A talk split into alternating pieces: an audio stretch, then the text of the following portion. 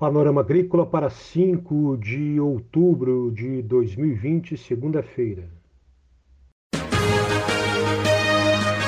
A EPAGRE e a Secretaria de Estado da Agricultura e da Pesca apresentam Panorama Agrícola, programa produzido pela Empresa de Pesquisa Agropecuária e Extensão Rural de Santa Catarina.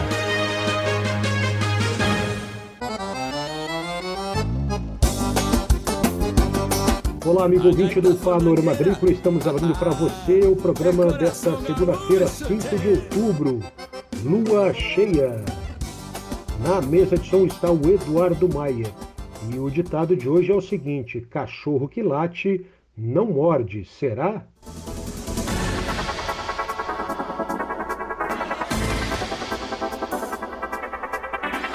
No programa de hoje você confere: economista explica o preço do arroz.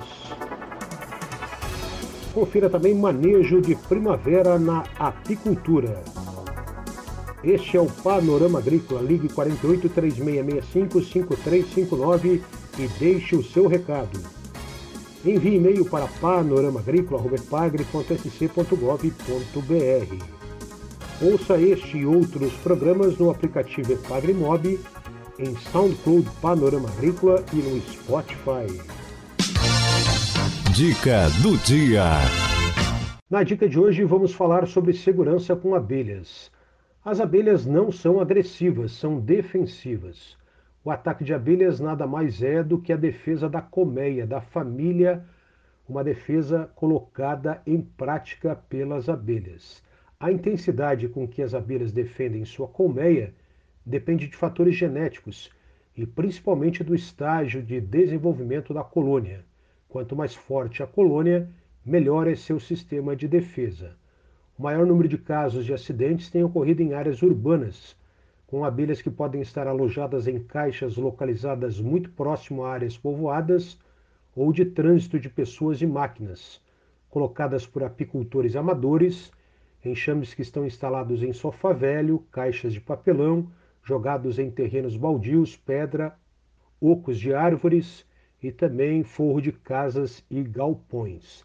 Essas colônias de abelhas podem estar alojadas há bastante tempo sem ter causado problemas, porém, principalmente agora na primavera-verão, quando as colmeias estão populosas, um ataque maciço das abelhas pode ser desencadeado a qualquer momento por causa de alguma perturbação, como vibração do solo por máquinas que estejam passando na rua, barulhos, uso da máquina de cortar grama, máquina de lavar roupa, liquidificadores, animais e principalmente o contato com a colônia durante reformas, limpeza de terrenos, remoção de entulhos e terraplanagem. Assim, previna-se, tome cuidado. Confira a entrevista de hoje. Na entrevista de hoje, o chefe da divisão de estudos apícolas da EPAGRE, Rodrigo Duria da Cunha, fala sobre o manejo de primavera na apicultura. Preste atenção. Bom, Mauro, vamos falar então sobre um pouquinho de manejos é, de primavera na apicultura, né, que devem ser realizados aqui no estado. Esses manejos são determinantes para se ter uma boa produtividade. Em regiões que não iniciou a entrada de néctar para estocagem de mel, deve-se verificar estoque de alimento, de, de mel e de pólen, né, na colmeia e, se necessário, alimentar. Deve-se fazer alimentação de estímulo entre 40 a 60 dias antes das grandes floradas, para acelerar a postura da rainha. Isso para se ter colmeias populosas nas floradas. Deve-se também substituir rainhas velhas ou pouco produtivas de colmeias fracas, juntando com o núcleo de rainha jovem, e as rainhas devem ter no máximo dois anos. Dar espaço também para o crescimento da colônia no período da produção. A última melgueira deve estar vazia ou meia carga de mel, de modo a garantir o espaço. Essas medidas, a, troca de rainhas e dar o espaço para o crescimento também auxiliam a não enxameação. Em colmeias que são alimentadas e ou possuem boa quantidade de alimento, pode-se trocar os favos velhos e formar núcleos também nessa época. Se após a florada principal houver excesso de chuva, tem que ficar atento para retomar imediatamente o fornecimento de alimentação, principalmente a proteica. É bastante comum a diminuição e perdas de muitas colônias nessa época, é, principalmente as que têm mais crias. devido à falta de alimento é, na natureza, devido à abelha não estar tá conseguindo sair das colmeias no período de chuva para coletar esse alimento. Quando diminuir as variações térmicas, as colônias estiverem populosas, deve-se também ampliar a abertura do ovado e retirar a entretampa, que são medidas de termorregulação que se faz no, no outono e inverno. Deve-se também, que é importante, verificar a porcentagem de infestação por varroa, é, o ácaro varroa. O ideal é fazer a contagem de varroa no mínimo três anos ao ano, três vezes ao ano, né? que é no, ao final da colheita do mel, que ocorre em dezembro, janeiro, no outono e no final do inverno, são essas épocas estratégicas. Pode-se também é, fazer nessa época a formação de algumas pastagens apícolas. Em Santa Catarina, a EPAG e outros parceiros estão um trabalho intenso na extensão rural, é, levando esses conhecimentos ao apicultor. E também temos diversos materiais técnicos que estão disponíveis para a sociedade podem ser, podem ser acessados através do site da plataforma Apis Online. A expectativa esse ano é de uma safra muito boa aqui no estado, se as condições continuarem favoráveis como estão. No trimestre de setembro a novembro, a previsão é de chuva próxima a abaixo da média climatológica, com possibilidade de dias consecutivos sem chuva, devido ao fenômeno Laninha na primavera. Tempo seco para apicultura é bom, pois há um maior rendimento de mel nos favos, as abelhas saem mais das colmeias, ao contrário de dias chuvosos que as abelhas não saem das colmeias e consomem o alimento. O desafio do apicultor é conseguir ter um grande número de abelhas nas colmeias no momento de abundância do néctar para uma boa produtividade. Esse foi o Rodrigo da Cunha, da divisão apícola da EPAGRE, falando sobre o manejo de primavera na apicultura. Informações do mercado agrícola. Mercado agrícola desta segunda-feira, houve a economista Gláucia Padrão, do Centro de Socioeconomia e Planejamento Agrícola da EPAGRE, EPAGRE-CEPA ela explica o porquê do aumento no preço do arroz.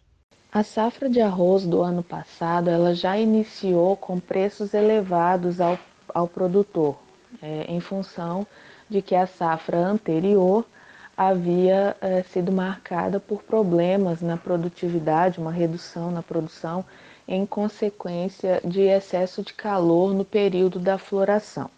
Mas a partir de março, desse ano de 2020, nós presenciamos um movimento atípico dos preços ao produtor, em função de vários fatores, né? Entre eles, uh, cabe destacar a, a pandemia, né, que resultou em um aumento da demanda interna. É, por medo de desabastecimento, as pessoas correram aos mercados, demandaram mais produtos de cesta básica, como o arroz, e as indústrias aumentaram o ritmo de beneficiamento para atender essa demanda crescente naquele período.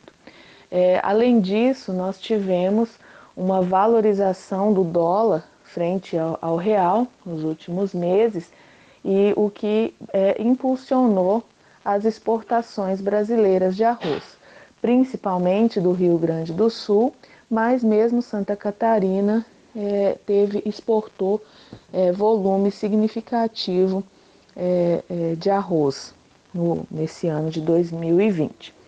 É, cabe ressaltar, porém, que boa parte dos produtores comercializa o arroz à medida em que colhe. Né? não há um estoque de arroz, eles não guardam o, o arroz para comercializar é, mais tarde. E com isso, boa parte deles entre 85% e 90% da produção foi comercializada em Santa Catarina a um preço médio variando entre 51 e 60 reais a saca de 50 quilos. Com isso, esses preços que foram é, é, supervalorizados a partir do mês de agosto, setembro e os preços que virão até o final do ano é, vão alcançar uma parcela muito pequena da produção do Estado, menos de 9% da produção. É, a expectativa que nós temos é que a partir de janeiro, com a entrada da colheita da safra 2021, a, deve haver uma redução a, dos preços ao produtor. Outro fator importante é a, o fato de ter havido uma, uma redução a zero né, da, da alíquota de importação, pode haver entrada de outros de produto de outros países no mercado interno, reduzindo assim os preços ao produtor. Você ouviu a economista da Epagri-Cepa, Gláucia Padrão. A Epagre e a Secretaria de Estado da Agricultura e da Pesca apresentaram Panorama Agrícola, programa produzido pela Empresa de Pesquisa Agropecuária e Extensão Rural de Santa Catarina.